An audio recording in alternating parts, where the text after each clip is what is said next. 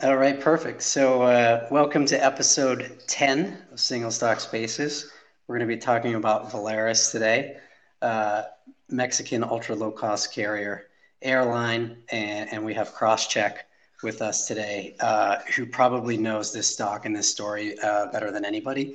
And you know, we've exchanged a lot of messages, and he really he really has a deep understanding not only of the stock but the airline industry so I think the way I'd like to, to start out is really just at a high level Crosscheck. If you could just, I think it'd be helpful if you give a little bit of background uh, on how you really how you how you found the idea, uh, you know, what attracted you to it, that sort of thing, and we'll kind of jump in. We'll jump in from there. Yeah, sure. So, just as a as a quick background, I work at a multi-billion dollar long short fund. It's on long cyber concentrated long term, focus on companies, great management teams, and misunderstood businesses or turnarounds, kind of a value tilt. And I'm a generalist, but I spend a lot of time in airlines. And previous to this, I was covering airlines in a market neutral role. So uh, it's something that you know I've covered for a while, and also uh, I just think the space is fascinating, exciting, and, and unnecessarily dramatic, but but fun.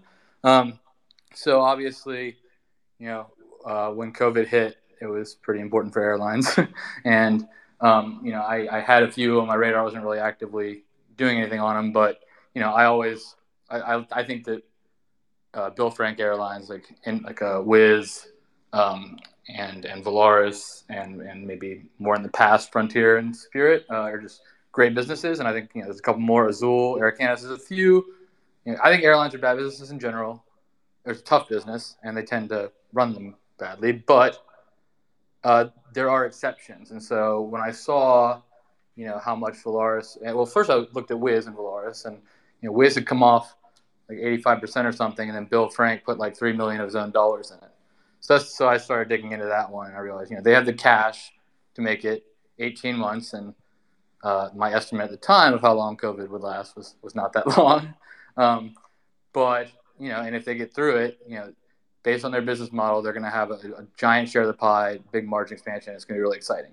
And so I, I bought that, but then I looked at Volaris and I realized it was it was several times better because not only does it have all the same characteristics uh, of, of, the way they run the business model, which you can get into, but also they're in a not only a faster growing market, but one that had gone from four to three players, whereas Europe is is very um, very fragmented and very aggressive. And uh, hey, I think a lot of folks will be familiar with Spirit and Frontier, but definitely not Wizz. it might be worth 30 seconds just on what their market looks like. Yeah, so they uh, maybe maybe just really high level. Um, should, should I just do like a quick of the legacy LCC and ULCC, or, or is that is that too, too... That would be really helpful. Absolutely. Cool. Sure. So uh, you know, initially we just had legacy airlines, and that kind of grew out of mail, right? Where you have trunk routes, they carry the mail and trunk routes, and then they land at hubs and go to spokes, right? And and then you know you kind of had Herb Kelleher at Southwest, kind of the father of, of the low cost carrier. And what they did differently was they went point to point. So rather than pooling all the passengers in one hub, so they could create connections with a bunch of different plane types, which means you know, a bunch of different pilot certifications and maintenance teams, and it's very complex. They just did all 737s, very simple, point to point, charge less. And so for leisure people, you know, you're not really selling the seat on the airplane, you're selling the destination. Like that person wants to go to Miami, and if they live in New Orleans an hour, like you know, the leisure passenger will usually pay the cheapest. And so you know, that that you know, Southwest has obviously gained a massive share of the market, and it's been really bad for legacies, and, and particularly when they got a big fuel hedge advantage, which was you know effective long term cost advantage. Um, and then you know uh, uh, Michael O'Leary at Ryanair uh, met Herb and brought that model to Europe and, and kind of unbundled the ticket. So basically, you have this base fare, and then if you want to carry a bag on, you got to pay. If you want to get, I think it, uh, they, I think they never charged for water. I don't remember, but they charge for everything. They charge you to check in at the airport, etc. Which is, you know, some people make fun of it, but you know, it's unbundling, right? Um, and it brings it to to a larger audience of people. So, one, they can undercut and they can um, you know they can skim passengers from from routes that are suitable for point to point, and two, um, you know they would argue it, it stimulates traffic, right? Because some people, you know, people can now afford to fly. Basically, since deregulation, airline tickets have gone in a straight downward line in price, um, and I expect they'll continue to do so. and that's a function of aircraft technology, et cetera. But so then Bill Franke runs uh, Indigo Partners, and um, he's kind of tweaked that model a bit and brought it to you know a bunch of emerging markets with great success.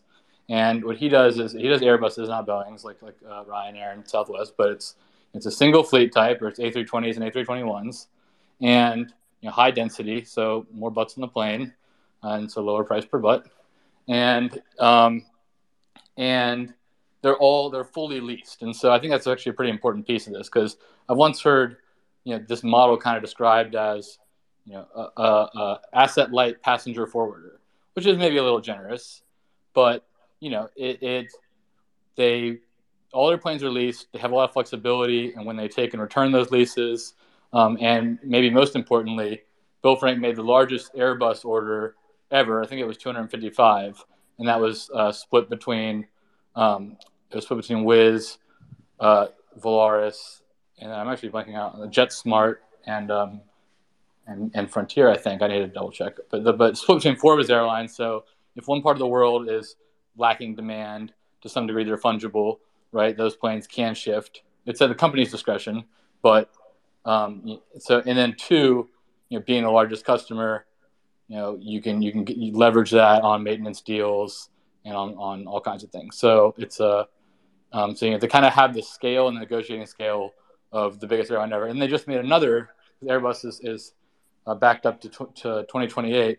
Just a, uh, a couple weeks ago, they made another uh, order for through 2030. So uh, the plan is to grow and models. But you know, what can a legacy airline do that the low cost can't? Is let's say you want to go from uh, Galveston to uh, uh, I don't know Harlingen, right? Like, there's probably only you know I don't know, but maybe 25 people a day who want to do that, right? So you can't do point to point with a big heavy plane or the big dense plane.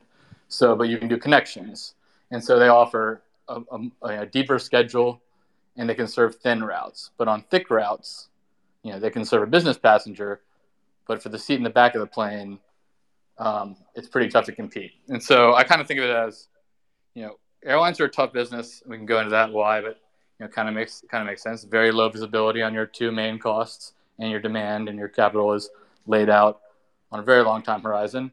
And ultimately, it's just a prisoner dilemma because it's in everyone's best interest to grow rationally, but it's in the low cost guys to grow quicker, and it just collapses every time, depending on the market, especially in the U.S. where they don't allow attrition or or much consolidation. So, um, yeah. So what will be helpful next, uh, Twebs? I think I think within that framework, let's talk about the structure of the of the Mexican airline market and how it's changed in the last couple of years. Yes. So Volaris launched in 2005. So they just uh, they just graduated their 15th birthday, and at the time there was three, I think three low cost carrier launches, and there were two legacies, Mexicana and Aeromexico. And hold on, I'm pulling up my little market share things. I can make sure I'm being accurate about this. Uh, uh, so Volaris has gone from since since uh, they launched actually flying in 06, they've gone from you know zero percent of the domestic passenger market to uh, to pre-COVID, uh, going into COVID, uh, say December 20, uh, December 19, they were 31 percent, and then Interjet and Viva were the two other low-cost carriers. They were 20 and 20 each and they all started in 06. Um, Mexicana's long gone, and the only other, the fourth player is Aeromexico, who is at 23.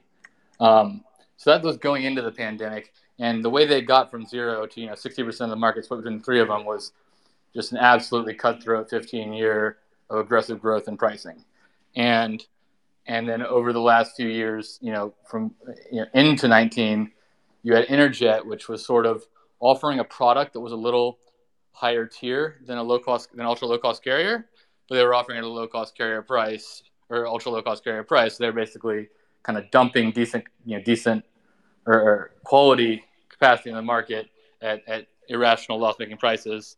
And uh, they made some missteps with some Russian jets they bought.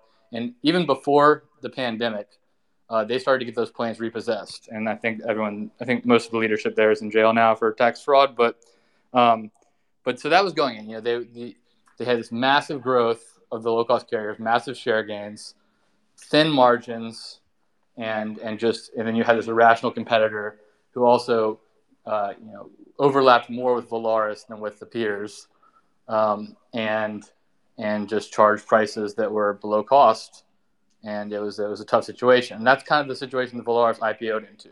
So I think they IPO'd in 14. I need to double check that, but you know you look back at the history pre-COVID and it's kind of choppy. But then if you look at the second half of 19, a lot of people were just benchmarking to 19 for everything, as if 19 is the automatic baseline. Well, Interjet you know, lost most of their jets by the half 19, and you had, I think, a 10 point step up in EBITDA margin or 10 point step up in yields just in that back half. So that was pre COVID. Um, so during COVID, uh, Interjet is gone. All the planes are gone. Um, I mean, there's just a there's an entity with a lot of debt, and then there's some guys who say they're going to bring it back, but I think it's I think everyone's I, I don't think it's realistic.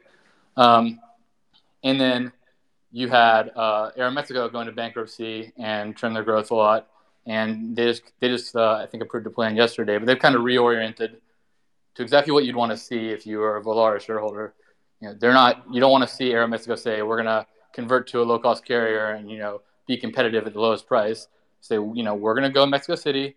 We're going to serve connections, international business travelers, and our Delta code share, and and that's good because you know you don't have another irrational competitor. So now you have three, and Volaris. Um, so they basically split that. Uh, so Volaris and Viva are the two low cost carriers left. Viva is about half the size, a similar model, um, but they don't. We'll talk about the fleet later, but a little bit higher cost. Um, but and they serve more beach markets and like and, and leisure destinations, whereas Volaris serves well. So they're seventy percent domestic and thirty percent um, uh, Internet and transborder US, although they've started to launch some Central America stuff, which we'll talk about. And then their customer segment, uh, which I think is 45% VFR, and that's very important, visiting family and relatives. So that's that's a very robust and um, and and resilient passenger segment, right? People going to visit their family, you know, whether it's within Mexico or across the border.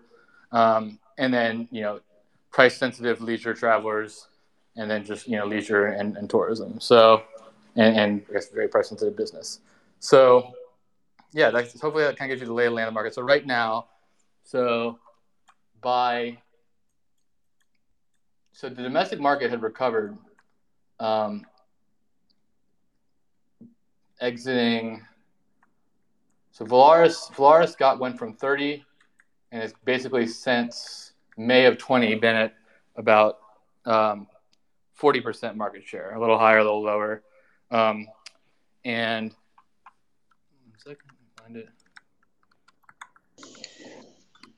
One of the so so in addition to market share, uh, could you walk everybody through uh, the importance of having monopoly routes and how Volaris looks on that on that front? Yeah. So um, uh, so I think the most important thing to think about is a lot of people look at airlines and, and kind of look at just a consolidated and kind of think of it like a commodity. But while while each route is a commodity, um, the the not all capacity is created equal. So there's a concept called competitive capacity, and that's where you look at um, what percentage of routes uh, two carriers overlap. So I have a table. Just give me one second to pull this up. Okay, so um, going exiting going into the pandemic, one Q, uh, four Q nineteen. Uh, they were, you know, routes where they had 100% market share um, were, were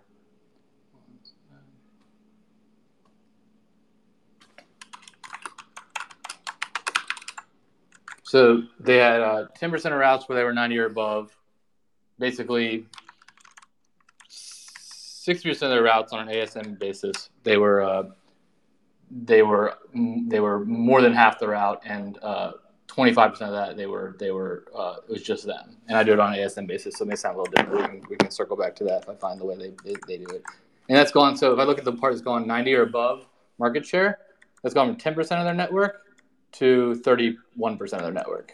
Um, if i look at 75 or above that's gone from 15% to 40% if i look at more than half of the route that's 60% versus 30% so basically not only have they gained 10 points of share, the portions of their network where they're the only carrier has gone from uh, you know has basically doubled, and the portion where they're the dominant carrier has gone from 30 to 60. Um, and most of the ones they're not. That's that's the transborder stuff, and that's you know in Mexico City where uh, you know it's, it's helpful for the network, and they're still by far. I mean, when they compete against the U.S. carrier, it's, it's not really competitive in price. Same with Aeromexico. So there's an interesting study that uh, that they did when they brought Volaris into Mexico City. There's like, they gave them slots for the first time, and it was they looked at what happened to fares in Mexico City on a, on a given route when it went from a two to three player market, and there was a 20% fare decline. And you've seen the same thing they call it the Southwest effect.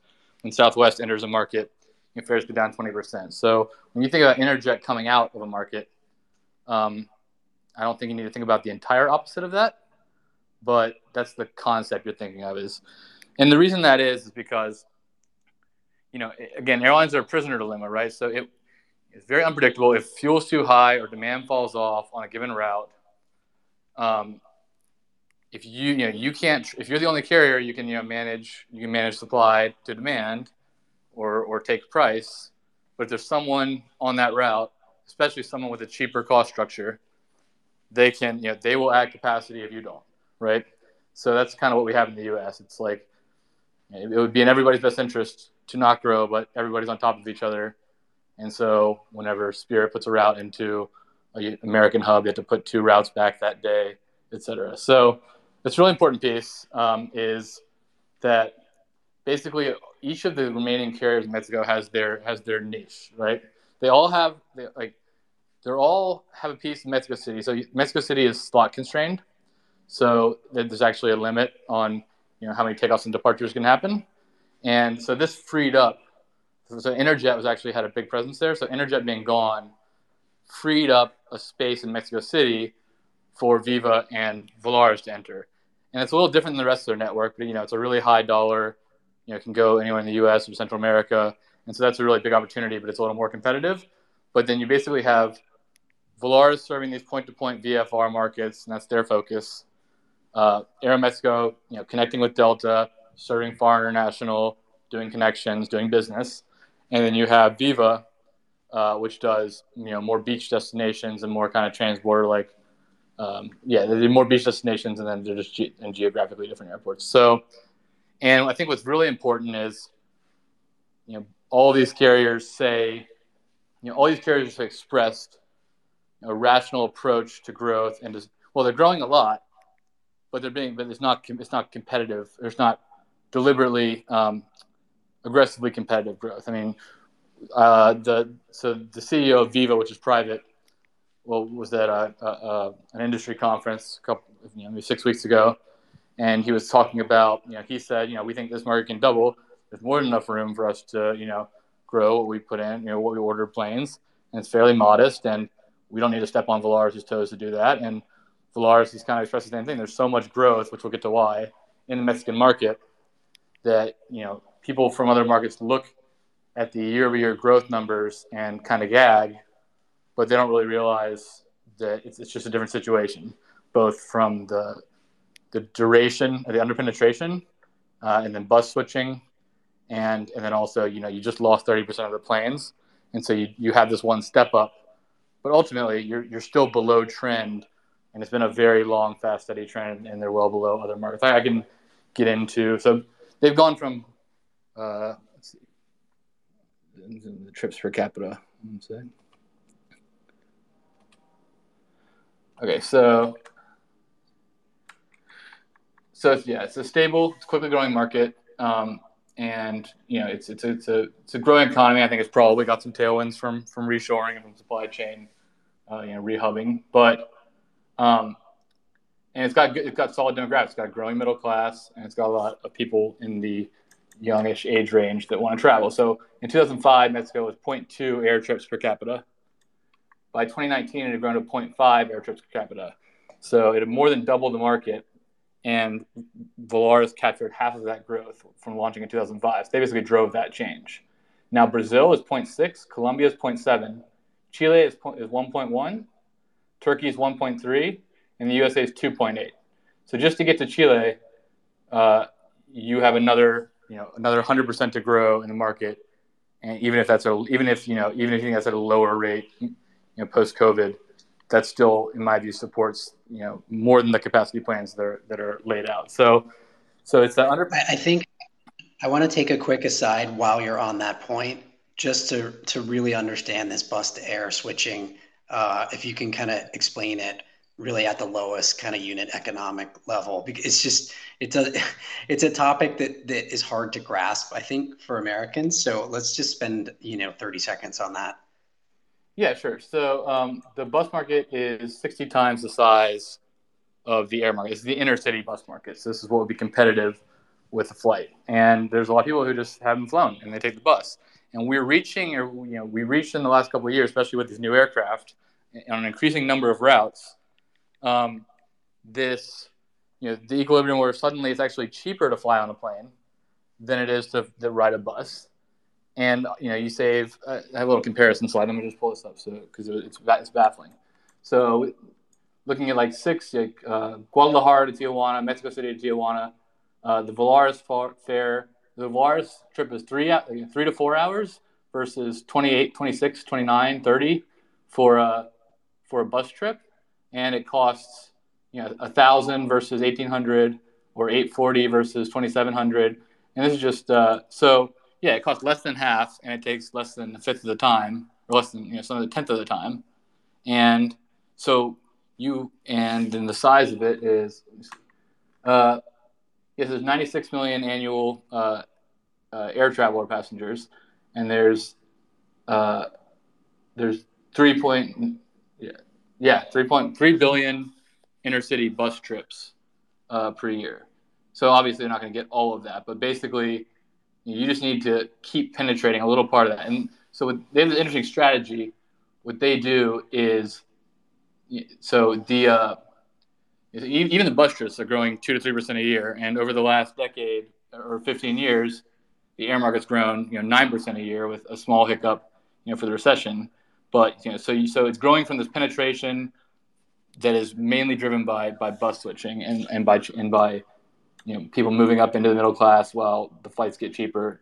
But now, so Volaris is aggressively sending people, you know, salespeople to bus stops, and they give away tickets for free for first-time flyers for short flights, and that makes up about they do that about two million people per year. They acquire two million flyers per year. They acquire by helping them fly for the first time and 84% of the surveys they've done say they would rather travel by air than bus next time. So they have you know 84% attach rate, costs them almost nothing, and it's you know it's it's just a gigantic market. And I want to, because they, they have a stat on the number of their routes that are only compete with buses, and it's really it's really wild. So I want to find that real quick. One second.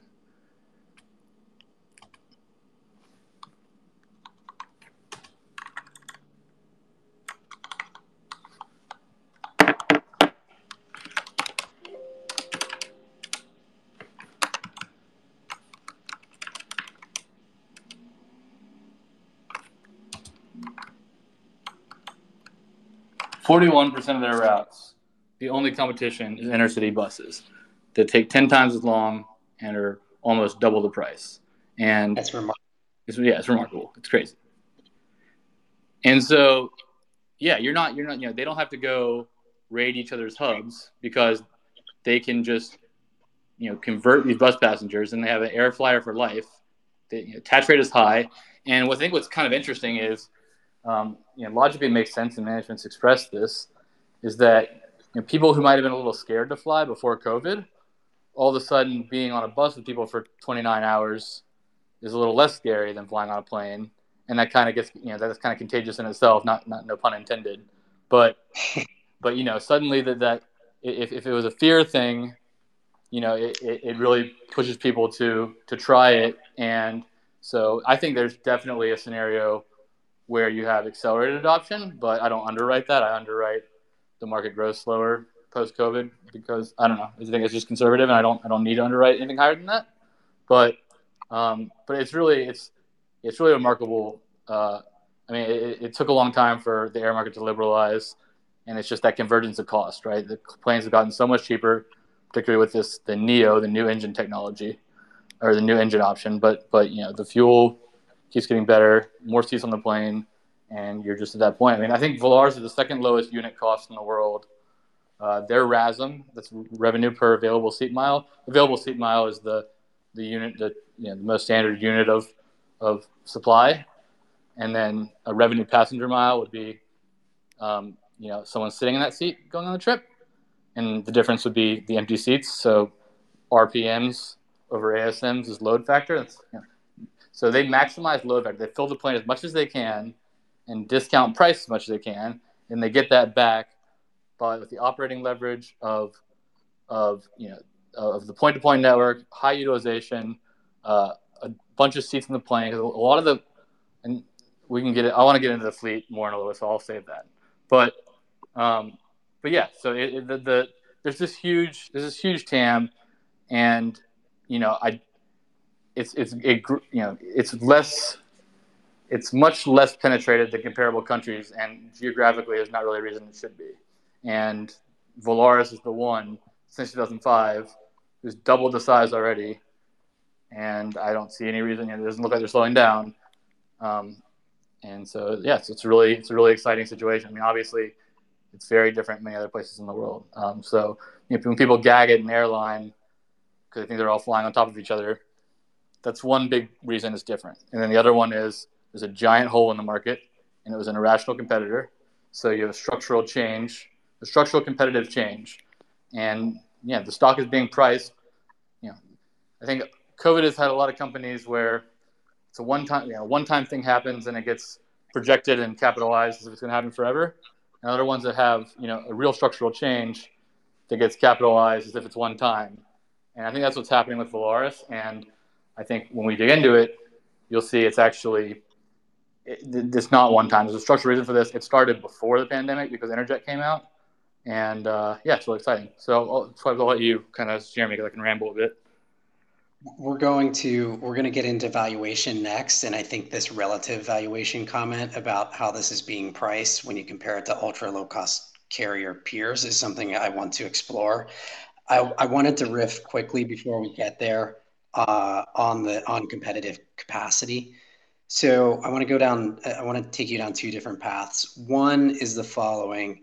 If, if I remember my, my uh, hedge fund days and I saw this kind of competitive capacity, I would instantly think that the airline, uh, you know, is going to exhibit substantial pricing power. And I think this is really important just because we're probably, uh, we're probably going to have some cost push on fuel in the next couple of years. My only fear is that ultra low cost carriers always have a way of I don't want to say disappointing you, but they're not they're certainly not trying to maximize ticket price often. You know, it's, it's all about maximizing load factors and that sort of thing, and then getting ancillary. So, so let's go down that path first, and then I want to talk about competition second. But, but tell me, tell me your thoughts on on that first line of, of thought. Um, yeah, so I think that, that if you look at the Bill Franke carriers of the past, you know, they overgrow and they, they price very aggressively. But if you look post crisis, like post 9 11 or post uh, or post um, 08, you actually had a sustained period. Let me pull it up for Spirit. This is when it was a multi bagger, but um, I have this here. So so in 05, so from 09 to 2015, uh, Spirit grew 33% uh, you know, total ASMs, or, uh, sorry, annualized ASMs, and also grew RASM, and CASM went down. Uh, annualized 1.2%. So they had a RASM minus CASM compounding at 3.8%. Uh, 05 to 05, so that's 09 to 15. 05 to 15, they grew 14%. Uh, RASM grew 1.7 and cost it down. So there are periods where where they're underpenetrated and where the, the, the, the competition is challenged. And so they gain all that share. And then once there's a, a supply shock, suddenly the price accrues to them. Um, and, and that's kind of been the case with a lot of them. So, well, it, it's kind of two things. One is if you take too much price, you're going to, one, draw competition, and two, maybe draw regulatory um, frustration or, or, or scrutiny. And what's the more important side of the story is the CASM because I don't think Volaris wants to take much price, especially from where they are right now. I, but the best thing they could do would be to remove you know two or three points of CASM every year, and I think I'll tell you why I think I can do that, or you know probably two points a year, just given the environment right now. But they can take two points of CASM every year, you know, give one of that to the passenger, or even two of it to the passenger, and then just get operating leverage on that, and then you know on a cash flow basis, on a on a growth basis, on a, on a long term basis, you know, that's how you protect your share, grow the business, but you can't give more, right? You, you can't you can't have flat CASM and, and give them 20 price like the U.S. guys do. Um, but look, I, I people it's a little a bit of a philosophy difference with me, but like I think that most of the when you know, people talk about airlines doing you know all this ultra aggressive, you know, self-destructive stuff, and they do do it sometimes for sure, um, especially two of the legacies I know of. But but I think the the, the the irrationality is really a function of that of that prisoner dilemma. It's a function of the competitive capacity. It's a function of the network. People look at something like Hawaiian Airlines uh, when it was you know it was uh, they had two carriers that kind of split inter island flying and, and to the U.S. and abroad, Aloha and Hawaiian, and then a low cost guy came in, you know, started you know a bull in a china shop with thirty dollar fares, and they all quickly went to like 10 15 dollar fares, and they all went bankrupt, right? Like nothing changed with the the you know the, the intelligence of the management teams. Like when someone comes in with a lower cost, they set the price, right? And if their goal is to take share, you know, yeah, your your best your best option is to try to grow out of your price and try to stomp them out. So, for example, you know, if I am a legacy and Spirit is only three percent of my network, and my overlap with them is twenty five percent of their network, you know, they come into my hub charging fifty dollars a seat. Well, you know, I might have to match that fifty dollars a seat because even though I'm going to lose 150 a seat or 100 a seat on that flight, them getting to 10% of my airport totally destroys my network because they take all the trunk routes and the trunk routes support the thin routes. It's getting a little more into it, but basically, I think that people mistake a geographic or a or a footprint or a cost advantage for, for discipline, but you can only be disciplined when you're the cost when you have the cost advantage. And right. um, and you're right. There there've been many cases in the U.S. where people have the cost advantage and have not been disciplined. But I that's in my view a function of you know of of federal intervention to not allow. I mean, right, you know, right. They're subsidizing all these carriers to buy more planes. So naturally. So, that, that that that makes total sense. And the the second route I want to go down is just you know, um, I've studied the airlines a lot. You know, particularly in the U.S., the only time you make money is on monopoly routes. You you do well on duopolies, but you crush it on monopolies. So Volaris goes from 10 to 31 because of a bankruptcy. They're most likely going to print cash. Uh, I'm not saying this means you can't buy the stock, but I'd be skeptical that that 31 is around for more than a year or two. Um, so I, I want to hear, you know, I think Allegiant just made a minority investment in Viva. Where's the capital going to come from to bring that 31 down? And what's going to be the slope, uh, you know, of, of new competition on these monopoly routes? Because I have to think they're just printing money right now on monopoly. Oh routes. yeah, absolutely. I mean, they're they're doing a 40% EBITDA margin and they've grown 50% versus pre-COVID. So we did, we probably should open with that. Like this is an air carrier that you know, generated, I think, like 25% of their market cap and free cash flow. And there's a there's a component of the timing of leases that make it look a little better, but like they are absolutely. I mean, these margins, you know, what they did in 2020 is is is if they kept doing that, that would probably draw some regulatory scrutiny or a new entrant. But the other thing is, it, Somebody, it's, it's, their it's their scale, their size, right? So if you look at if you look at uh, Brazil, you know, they got down to four, then went to three, and for of you know several several years they did you know, structurally 10 points higher margin than the U.S. guys, growing faster. Now, naturally, you know, they have the the reais, so it's a nightmare anyway in the politics. But but if you look at Canada, right, where it's like a two or three player market, if if if the carriers have their niche and they stick to their niche, it can sustain. Um, and the thing is, you'd have to have somebody be a lower cost than Volaris, right? So you'd have to have somebody who has a higher mix of denser, newer, lower cost lease, lower lower CASM aircraft, and they'd have to come in. You know, if somebody tried to start a 10 plane carrier, and Volaris is now 100 planes, it's got their 100th plane, right? Like again, as we talked about with you know, you're three percent of my network, I'm I'm 50 percent of yours, right? I can just sit on you, right? And I can I can price match until you go away. Um, right. And you're uh, that that's that's what the legacies did to Norwegian Trans Trans-Pacific, and and it's it's a very complex pricing system they do. But that's that's yeah, it, it's uh, so. I mean, if there's a new entrant, it's a matter of yeah, who you know when, when you can buy this for like three and a half times EBITDA, why would you start a new carrier? Right? And are you going to be able to get the same kind of deal that Indigo has, or the same kind of airport deals? Like, are you are you going to have? I mean, there's such an important piece of the airports now that it's important. So it's it's you know there will be some competition in the in Mexico City because they're all there, but it's, it's slot constrained and and in the, the you know that's 16% of Volaris's network, and it was like you know even lower before. That's opportunistic.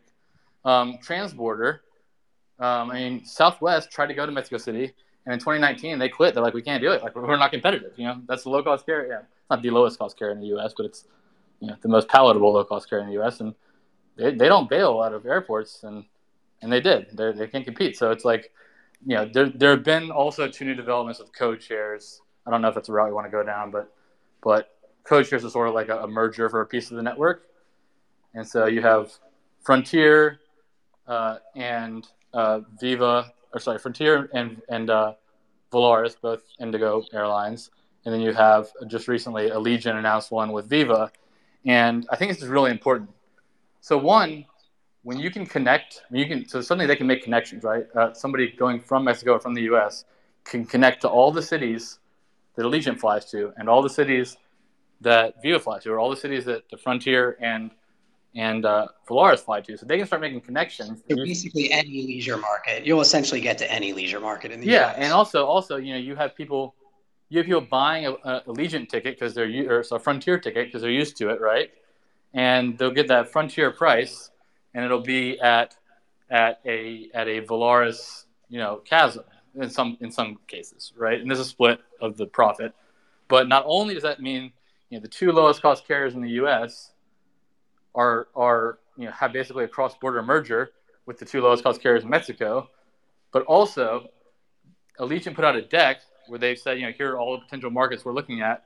It very clearly had very very little overlap. Like I mean, it, it, had to be had, not not a message, but uh, I mean it was it was very clear that the intention is to go to airports where Volaris is not and take those passengers from from the high cost U.S. carriers. Um, so I, I I actually think that there are other concerns uh, that probably step ahead of, or other risks that step ahead of, of competition because right now you know, Aeromexico is not is not able. I mean, you know, their RASM's, you know, their CASM is higher than than Volaris's RASM, so they're just it's a different passenger. And if they tried to compete, you know, they just can't. That's why they shrunk. That's why they've shrunk, and and now you know LCC has become sixty percent of the market or more in fifteen years, and and the U.S. guys can't compete because they have higher costs in a bunch of different ways, and um, and you know, and so you just have to you just have to believe that that Viva and Volaris can see it, can find enough growth in their own, you know, their own customer and and geographic segments that, that there's no reason to, right? And that's that bus switching. Is, is that there's just such a runway for growth, and we have we have the fleet plans for both. They, they don't imply an acceleration of the growth. They imply slightly lower growth rate. Those are flexible. Maybe somebody will falter but you know, I think you know Viva's put out press releases. I think they're expected to IPO, so they have no reason to start a price war right now, right? They want an IPO at a good valuation, and I also think that'll bring some attention to to Volaris. So you know, you have both management teams when they talk about where the growth comes from. First, it comes from this bus switching. Then it comes from upgauging planes on their existing routes and and and reducing the costs rather than you know reducing the cost and then you know offering a few more seats. And then also it comes from this Central America. You know, Central America doesn't have any LCCs, and Bill Franke has started some other LCCs, and I think he's expected to start some more. and I expect one day they'll all connect across South America, just like Frontier and Volaris did. Um, but that's that's maybe down the line, something to think about. But I don't want to go off on a tangent, so I'll let you steer me, Twebs. Let's let's go. Let's frame the investment opportunity. I want to I want to hear you know how you think about the valuation, both on an absolute and relative perspective, and then you know where where your numbers versus consensus, and assuming that you're above the street. I'd love to hear what the drivers are, and then turn that all into a price target. Yeah, absolutely. Let me just pull it up one second. Here we go. So I'm at. So my low, my my base case of 2023 is uh, a little over uh, 20.6 billion uh, pesos of EBITDA, and that primarily comes from two very identifiable sources. Um, one is the street is modeling the number of ASMs that float out of the fleet plan incorrectly. Um, so you know they have four types of planes: A320s, A321s, A320 Neos, A321 Neos, and they have A319s. And each of these has a different number of seats. They typically go a different distance, stage length. They have different utilizations. And so we actually go down to what's actually scheduled and what routes those are planned to go to. And you know, I go into some of the sell side models, and you know, they just say how many total planes and what's their typical ASM per plane. Like, well, if you're adding 25 seats onto a plane, um, then that's going the number of ASMs per plane is going to change, right? Even if it's flying the same miles the same number of times, it's going to have more seats. And so they're really not capturing that, basically the free seats. They're capturing all the costs, not the free seats. So I have uh, Verse Street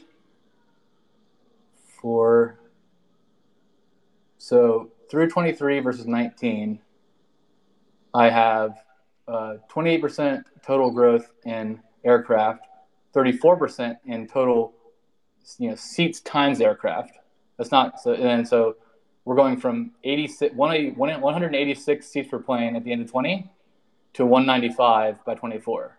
So you're adding another nine seats per plane, so another five points of growth with you know ba- very very low incremental costs, um, and that gets me to uh, they'll be at they'll have gone from 37 percent in fiscal uh, the 30 percent uh, Neo, which is the 16 so the Neos are the new engine option. They basically save about 16 points on fuel and a similar, uh, roughly similar percentage overall on CASM, Um, but they also cost a little more, right? And uh, so they've gone from 30% on these dense, lower cost, higher density planes, and they've gone to exiting the year about 47, and then 57 next year, 71, 78. So they're going to more than double the percentage of their uh, traffic that's traveling on, you know, the 16% less fuel burn and also you know the fixed cost like like per per aircraft landings. You know the pilot. You know you don't need more pilots. You do need a couple. You might need more flight attendant, one more flight attendant. But basically, they're going to get a bunch of fixed cost leverage within the plane uh, from these additional seats. And so not only is the capacity from those seats incorrectly modeled by about three points annually, uh, but um, all of the costs of those planes are in there, and and they're not the fuel burn and the fuel burn is is very very modelable. There are many countries that give you the degree of detail. You know how much an A320 neo with that particular number of seats and engines, you know, burns on a thousand mile trip. Uh, it, it's very easy. You know, that's very verifiable that that plane burns less fuel. And so that's what I like. You know, there's a lot of uncertainty around fuel price, some flexibility in the fleet. You know, there's the peso, and just but you but you have you're starting off with you know you know, five points of margin to work with for contingencies just from incorrect modeling, just just from that. And then you also have some upside potentially in the in the bull case from from again that that even at a similar you know if, if these airlines collectively are growing you know low teens for a couple years is what they've they've guided to. That's you know fifty percent you know it was fifty percent right off the bat, and I want to talk about that in a minute. But um, you know, all that growth is just backfill, and they're going to be growing, you know, roughly in line with you know what historical demand would have been. Their costs are going to going down a lot, so maybe the ticket price will be flat or downish, but margins will expand and versus pre-COVID, not probably not versus 2020, which they got to 40 points. Uh, they'll probably, I think they'll settle, some, I think somewhere around, you know, 35 plus a little bit. But basically, the big question now is they blew out RASM in 2020 or in 2021, um, and they have these great margins. And the street is modeling as if those are going back down because that's what you do in airlines when they grow too fast. You put them, you pull their margins down because they're going to be competitive. But they're right. not modeling in one all the cost savings, and two the less of a need to be irrationally competitive. So you have a step up in price, a structural ongoing cost advantage that is widening, um, and that's a, you know, that that's the moat, right? Is nobody can just grab you know Aeromexico cannot suddenly become 100% A321 Neo carrier. Uh, it just doesn't work that way, right? So that just you know, so let's see, consensus. This may be this may be well, uh, I don't think this is stale, but it's a couple weeks old. So consensus is 18.5. I'm at 20.6 in calendar 23. I think it's conservative. My high is 23.5. My low is 13 because it can be dangerous. Uh, you know, I mean, in, in a bad scenario. But then also, the street is modeling the debt wrong. There's this change in IFRS, and so you know some of the street is trying to, you know, after after all these quarters, like still back into what the pre-IFRS like comparable was, and not doing it like on a you know they, they, you can tell how much they pay on the leases and the cash flow, but so you know they have like cat they have like debt going up or down, but if they're doing 35% margins, I don't know I don't know why you know they think they can get to like a two and a half uh, or you know a little higher uh, EV to EBITDA, which is great for airlines. They're net cash ex leases, so so that's how I get to that higher. I, I, can, I, can we can dig more into the how much of that comes from ASMs and how much of that comes from CASM, but I, but um. No, I think I, I, I think that's that's. I think the multiple is. So, I just want to talk so, about multiple also because. Yeah, exactly, exactly. Yeah, so I mean, oh, one second. So I've tweeted that little comparison. Uh, can you guys see that? Yeah, it's it's this. You're talking about the the line chart versus the other yeah. So versus so the other. They have uh, so basically, you know, Latin American carriers have traded like six to seven, and that's mostly because the Brazilian ones, you know, even though there's kind of a higher risk premium, they're they're consolidated. They're really good operators. There's a lot of growth there too, um, and then globally, you know high quality low cost carriers like like uh, Ryanair. Well, Allegiant was low was a uh, Allegiant was a high quality ultra low cost carrier a couple weeks ago, but last week they stopped being that. I'm, I'm kidding, but uh, they, they bought they bought a mixed fleet, but it's an airline joke. Um, but yeah, Ryanair, Wizz, right? These guys are getting six to eight, or uh, or even you know a mid teens PE, and I have you know Volaris somewhere around four on like on, on my 23. So it's, you know, if you, even I take the low end of that, right, and just call it like a six or seven, you know, this is a higher quality. You know, it's high quality as any. It's high quality as Wizz. It's high quality as Azul. It's high quality as you know, Air Canada. Well, this is all pre-crisis because things have changed for some of them. But um, you know, they have more growth in front of them, higher margins, and and arguably an advantage structure compared to you know Ryanair. Um, and they have a much more consolidated market uh, and and I don't think there's any reason they should trade at a two-turn discount. Also, you know, this is on consensus. The U.S. guys' consensus is absolutely bonkers, and it's going to be probably zero. But so yeah, you have. I think I think that there's a lot of upside to estimates here. The multiple is like two standard deviations more discounted than it's ever been to versus itself and versus its peers and the peers estimates are probably two or three times too high or more. It, it, what's the so what would be the mean versus itself? Six or seven times EBITDA? Uh, I have that. Let me just pull it up one second. It's a little bit messy because of the change in ifrs for what is what the dollar is. Right. um, and that, that causes some confusion but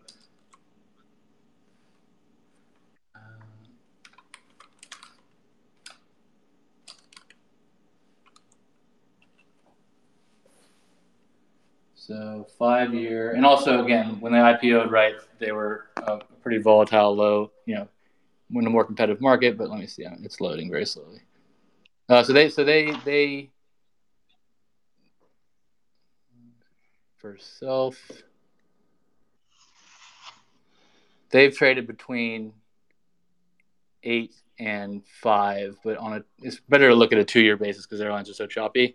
But on a, on an NTM basis, they traded, you know, an average of seven or six point eight over the five years, and, and their situation those five years was was you know, dramatically worse. Um, and so you have you know step up in growth, step up in market share, a step up in monopoly routes, a step down in costs, an acceleration of the cost savings, an expanding moat, a dominant position, you know, new avenues of growth with Central America, an advantage plane order, and it's trading at you know a 50% discount to its historical and and and to its peer group. Um, and it and I can tell you what how that came to be, but um, it doesn't make a lot of sense to me. So we have it. We have a base yeah, case think... basically. Base case I have, uh, you know, in tw- so at the end of 22, valuing on 23 is 20.6 billion of EBITDA at a seven times multiple. You should do 144 billion pesos of uh, enterprise value. Net debt 38.2. Uh, so about a little over a billion dollar market cap, 90 pesos a share, and that's a double.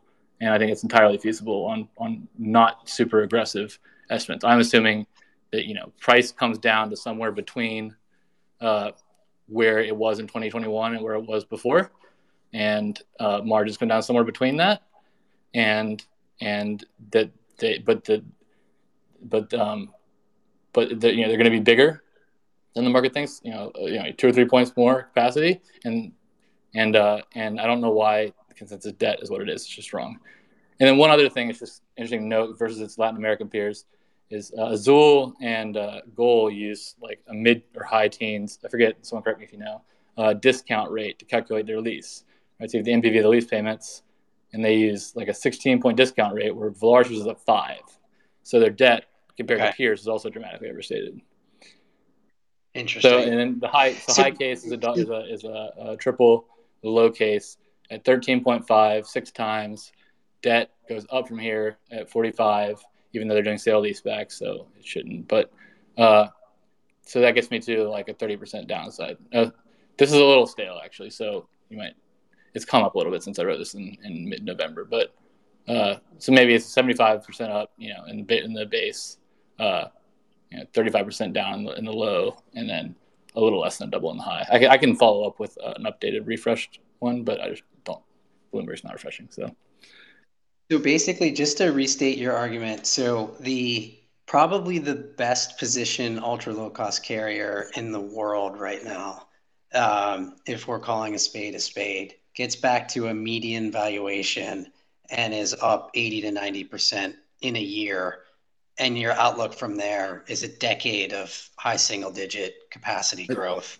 Uh, yeah, I think a decade of ten point capacity growth, but maybe you know minus one or two point RASM because that's what they do. They make they make tickets cheaper so more people can fly, um, and they and they they do that by you know reducing their costs and, and, and you know, experts in the world. So you should have flattish margins at you know top line growth of you know, high single digit because you know maybe a little more capacity, a little lower RASM, but they had the ability to do that because of the monopoly routes because of the bus switching and because of the underpenetration of the Mexican market and because of the, the rationality of the Mexican market. Um, and then they'll just go recreate the model in, uh, in Latin America, which they were in Central America, which they started doing. So they have, they're at 100 planes. They just got their 100th. They were at like 50, you know, three or four years ago. Uh, they have 98 more coming through 2030, and they'll have, you know, they'll have some returns, right? If demand is stronger, then they'll keep the, you know, they'll, they'll extend leases, if demand is weaker, then they can they can return leases. There's flexibility here to manage to capacity, and the reason the multiple is here is because one, the street is not dug into the structural change of the story. Um, two, uh, I just don't know. I think the I think the analysts that cover the name are great on other names, but I think they're just not. Some of uh, some of the, some of the guys who picked it up recently, initiated recently, actually tell the case pretty well. But they still um, I still think they're just too low on numbers, and, and you know they're valuing these U.S. guys at five times 2024, you know, right. some dream number in 2024, and they're valuing Volaris at like 5.5 times 22, when like it's basically on the books. Like people freak out that you know next quarter is 53% year over year growth. Like that makes an airline guy gag, but like there are times when you know United, I think in like 2016, Scott Kirby came in 2015, when I forget exactly when he came in. He put you know a couple points too high growth, and people freaked out. But he explained you know how it was going to why it was going to work with the way they were changing their bank structure and their hubs, and it was some intricacies of airline stuff, but not that complicated. And if you understood that not all capacity is created equal, you know that actually ended up to work. And so, um, you know, there are these situations, and so the right thing to do for this management team was to go fill this hole, and and they filled it. And yes, next quarter is 50% year-over-year capacity growth, but sequentially it's three percent. Right, we're at 100 planes exiting the year. We'll be at 100. We'll be at 13 planes exiting next year, um, and I think I'll follow up with this this crazy chart. Um, but Mexican domestic ASMs are just about recovered, but the number of flights in Mexico and flight hours and flight just all the cost associated pieces of it are still down like 10%. And that's because the share gains from these low cost, high density, lower price players. Um, and so, you know, you say, oh, but you're, you know, the market's already fully recovered. How are they going to get another 10% out of it? Well, one, you know, they're at 40% margins right now. Like that's, they don't, they don't want to be there, right? You want to be in the mid 30s would be nice and growing faster. But two, is, um, uh, well, I forgot to. Let's come back to that. So, so I step way back, and this will be my last comment, and then I want uh, some of the other guys to ask a couple questions. Um, I step way back and I say, how this just doesn't make sense. It's not as if there's no example of, you know, you think of the Ryanair story, you think of the Wizz story, think of the fact that Bill Franke is probably a billionaire. Um, there's been a ton of money made around the world on this business model, and and by the way, with much worse setups. I mean, Ryanair was was uh, Ryanair was you know operating in a in a in a terrible air uh, a, a terrible market for for airlines. Although some people would say they are a skimmer, so it doesn't matter. But it's not as if there's no example of the ultra low cost carrier model uh, not working, right? And yet this one's sitting out here after their market has gone from bad to real, their market structure has gone from bad to really good, and the stock's just sitting here. It's just, it's almost a, a head scratcher and yeah, still here. Yeah, one, one like it's still quite underfollowed. I mean, when we, you know, when I was looking at this and you know, when I was covering it, most of the other most of the other teams that did airlines the place I was at didn't didn't cover it because they just couldn't have a large enough position, and they just did other things, right? So I think I was the only person there who even covered it who, who did airlines. Uh, they just cover Azul maybe, or Azul and Gol, or Azul Gol and Copa. Um, two, uh, you know, it's been illiquid, right? And so like even you know, right post pandemic or even before, like I couldn't, you know, I loved it. I saw it. I knew it should, I, I, I was very confident that it should be, you know, a multi-bagger, but like, and, and from that point was like, I couldn't buy it traded 3 million a day.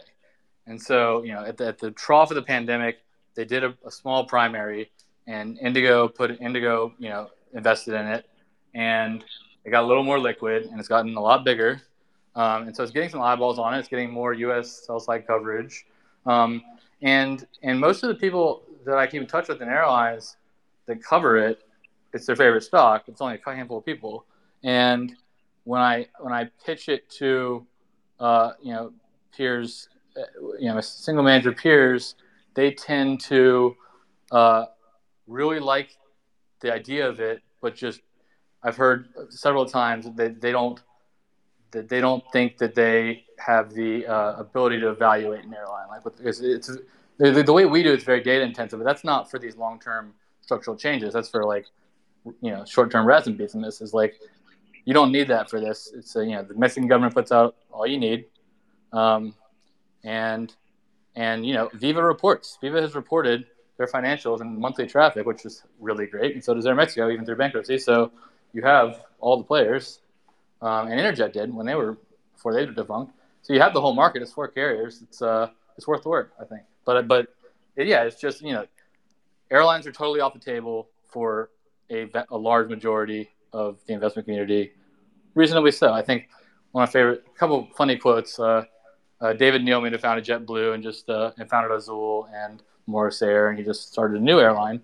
Uh, he said right after raising for JetBlue, uh, people invest in aviation are the biggest suckers in the world. Uh, the founder of EasyJet once said in an article, um, "This industry attracts much more capital than it deserves." Like it's a, it's a, it's a. It, there's big structural challenges in this industry, and I will say, like, uh, we, I still feel much more comfortable having this paired against, you know, an absolute short, which there are plenty, um, because you do, you are subject to fuel, you are subject to COVID headlines.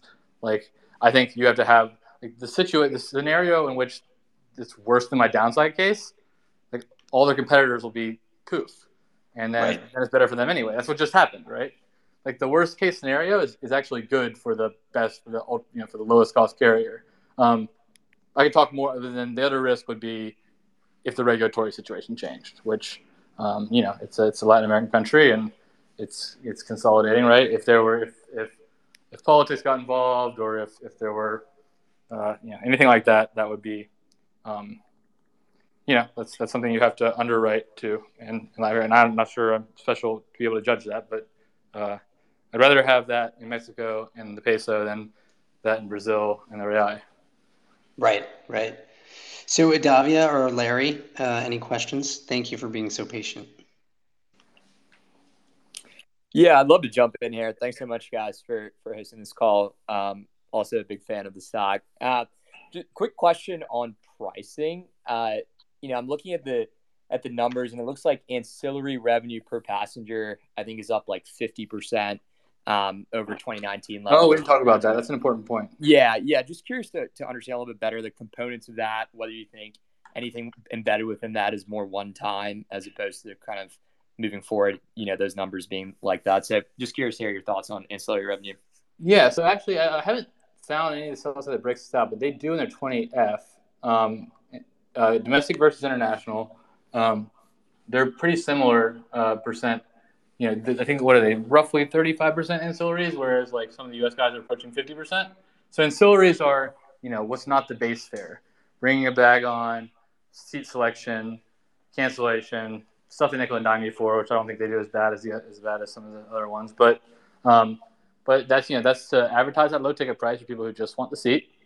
Um, and so you know there's there's arguments on both sides that that's uh, that, oh this is predatory or uh, no, it's it's good because it enables you know someone who just wants a seat to pay very little and just have a seat and let's go fly you can. I, I actually subscribe to the former camp or to the latter camp, but understand the former. But um, so if you look at you can actually back into the amount of bags. So there's a few components. Cargo is probably running a little hot, um, and then there's there's bag fees uh, and carry-on bag fees are a small portion of that, and that is uh, so they're in a little fight right now with uh, the with the regulator on um, on charging for those, and, and, they basically just said whatever because you know someone for the most part it'll just come back at ticket price, and, and they you know, basically said it has. Uh, you know, it sounds like it will. I mean, but um, but but most of that is you know checked bags and carry-on bags, and and so I think as you I think if you look at the attach rate of bags, it has you know, we can see that through November, and it's it you know it peaked during COVID, probably when people were doing like long um, long quarantines or something, but it's remained steadily higher. They also they've launched a subscription service, which is part of that, and they got like 30 million people, 30,000 people to sign up so far. Um, they do some buy now, pay later, uh, and also they're doing dynamic pricing on that, and so they think they can grow that. I think they said. I, I, I don't want to put words in their mouth. I don't remember the exact number, but I think it was it's either one or two points or one or two pesos a year, uh, you know, to get somewhere closer, but not all the way to, to kind of the percentage of revenue the U.S. guys have it.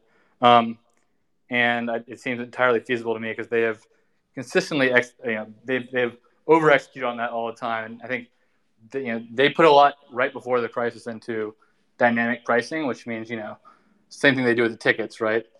Uh, depending on what time of day or where you're flying, if it's a round trip or your customer profile, you get, you know, if you're corporate or, well, they don't have much corporate, but, you know, the pricing, they can algorithmically change it as it gets closer to the flight. You know, they can play around with it to, to maximize, you know, to, to, to, to maximize the price they're getting, you know, in different scenarios. and they think that's worth you know a point or two a year, or maybe a pace or two a year. We need to check that. But um, I have it coming down from 21, but not not substantially down from where it is now. I'd give it a little hit. I just assume that uh, carry-on bags for the domestic portion, uh, you know, just goes maybe half in a ticket in a way, but that's like gets me like 60 basis points. Uh, it's not not a big not a big deal. Um, so yeah, the cargo is. I can give you a percentage. One sec. So all in. Yeah, cargo's less than five percent. It looks like. Uh, no, immaterial international for that for that portion of it, and cargo is. Uh, yeah, it's basically immaterial. I mean, it's, it grew a little bit or anything, but it's it's mm-hmm. in 2020 it was 196 million over uh, 8.5 billion for fares and 7 billion for for ancillaries, and um, and then other uh, is is some of those membership things. So, uh, I mean, they're growing the offerings, they're growing the efficiency of those offerings. They're way way below the ceiling that other LCCs around the world have have found you know to, to be optimal to get people the lowest price. So uh, they have a slide in their deck where they compare it. it says it better than I. Off the top of my head, have that breakdown. But it's a good point. It's another source of. Uh, I have I have basically you know some some RASM. They'll dilute the ticket price and they'll get more ancillaries. And what that gives you, that means you can fill the plane the maximum load factor, right? And then you get it back in ancillaries. So you can so if there is you know if there is any weakness, you can discount and get it back, and you can and, and yeah, it's uh, it's it's more stable, right? Because um, yeah, it's it's slightly more stable um, than ticket pricing, and that's generally been good on to the downside in downside scenario. Got it. Yeah, that's helpful. And I, I feel like I've heard the term insurance combos thrown around a little bit too on earnings calls. Do you have any insight into that? What exactly that means, and if that's you, sort of you, can you say the term again? Uh, insurance combos. I think they use that. that oh, word. like trip insurance. Like yeah, I'm not sure specifically like what the components of that insurance was, but wondering if that had you know sort of a one time boost from COVID as well, and whether that might dissipate. Uh, I don't know, but I would guess the thing I would be more concerned about the one time boost would be would be the big bags from longer stays, or maybe seat selection. People wanting to sit further away, but I I I need to probably drill down to that more. But the big piece of its bags, and there's good data on that. It's, it's public, and we can see that that's you know, it's been on a structural uptrend. It spiked in 2Q. It came down a little into 3Q, and as of November, it's basically flat. So it, it you know, I, I write it down some, and you can call that price. You can call it the attach rate going down, but uh, you know, it's been it's basically been a pretty steady nine pounds of bags per passenger. You know, excluding that spike, and the price is remaining up. So I think they're just getting price on it. I, I that's that's something I should dig into more though, because I don't know if trip insurance. Yeah, I don't I, I don't think that would be a big portion of it, but uh, I can see why people I can see why people they didn't they never did many cancellations because they don't have the same labor issues the U.S. has. Uh, but I can see if there's lockdowns why uh, people get trip insurance. So yeah, that's a good question. I, I don't know how to answer for you. Got it. Thanks. So I think I think you've laid out the case really well, um, and you know I think that's a pretty decent place to wrap it up. But I do I do want you to end on one note, which is just you know we fast forward by a year, Mexican GDP is fine. How do we go wrong? What what goes wrong in a year?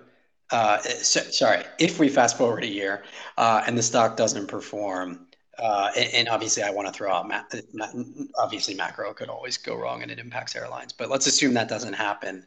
What you know, what what would it be that causes issues here?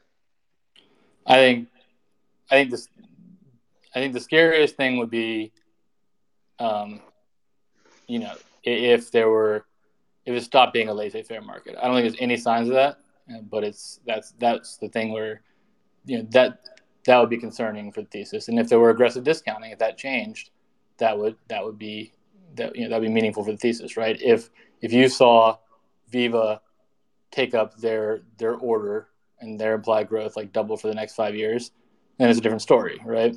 I, I think it would be crazy them to do that. I think they, they're smart and they probably know that too. But um, if you saw, you know, if you saw a change in the rationality of the market, either by competitors or, you know, via via force of any kind, that that would, you know, that's how that's how this that that would that would be what would concern me ex macro. Um, and I'm not really I'm not really concerned about either of them, and I've, I've done a lot vetting them. But I think you know we we know the three players. Uh, it's you know the the they're aligned to provide more capacity to more people in Mexico, and they don't have to step on each other to do it. And I don't think it's anti-competitive because pricing keeps going down every year, and more people get to fly. So it's hardly the definition of that. Um, and and you know both companies have good relationships uh, with with with the government. So um, I don't see any reason why that would be the case. And then, you know, again, at least the IPO really provides in my Viva IPO in my, I mean, unless there was a, big demand shock, um, and they just were stuck with far too many planes, and they didn't have flexible fleet plan, which I don't know what flexible fleet plan is. I, I have no idea. Not I'm saying it's not, but I mean, in a normal macro scenario, I just I I think, yeah, I guess I, I think anything political or regulatory that interfered with, you know, uh, a, a, better, more rational situation would be would be the non-macro thing that I that would concern me. Okay, great. Well, thank thank you. For, and and I will for... say, look, that there is some fuel price where it may eventually be better for them, but it's not for a while, right? Like, I mean, that's we we have a, a house view of, of much higher fuel, and we're happy in this name. Right. But right. You know, there's a limit to everything, right? Yeah, I appreciate you balancing. Every the... one thing. Every every uh, every four points of peso change is one point of margin. Uh, I believe they said. Uh, okay. So peso's not peso's not as, as that as meaningful as fuel really, but you know you get the translation too for the ADR. So uh, so yeah, macro. I mean, really, the thing that's most likely to help to the thing that's most likely to depress the upside case would be on support of macro, right? The thing is, right. And that's the thing that was like hurt the downside case, really. But the other thing, the next thing, I guess, would be regulatory, but it's, it's a far second to me. Okay. And I just I think it's priced for, I think I think it's priced for all of those risks and, and much much more. Well, I appreciate it. Yeah, I mean, I wanted to. I, I love I love the idea. I wanted to at least uh, spend spend a few seconds on what could go wrong. But um, look, we're really fortunate to have you. You know this name inside and out, uh, and it really shines through in this conversation. So I really appreciate your time. Uh, I, you know, everybody, if you don't follow, it's at crosscheck C. Um, and you know, we'll be we'll we'll keep in touch on this name. I, I, I think it's a really compelling story that you could actually hold for a while, uh, as opposed to just for a trade. And so so it's definitely one that that I'm certainly watching and really appreciate all your thoughts.